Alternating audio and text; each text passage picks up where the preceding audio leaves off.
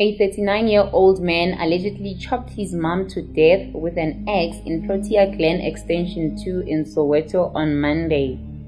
A neighbor says she heard her name being called at about 5 a.m. by the woman's other son, who happened to witness the brutal killing of his mom. She went to the neighbor's house, and when she arrived there, all the boy could say was, Finally, someone has come. According to the neighbor, she then received the news that the eldest son had allegedly killed his mom. She told Daily Sun that, that the boy was shaking when he told her. She told Daily Sun that the boy was shaking when he told her that his brother had chopped his mother with an axe. Following that, he led her to his mother's bedroom where she saw blood on the pillow and immediately closed the door. The neighbor says the incident shocked them as a community. Next.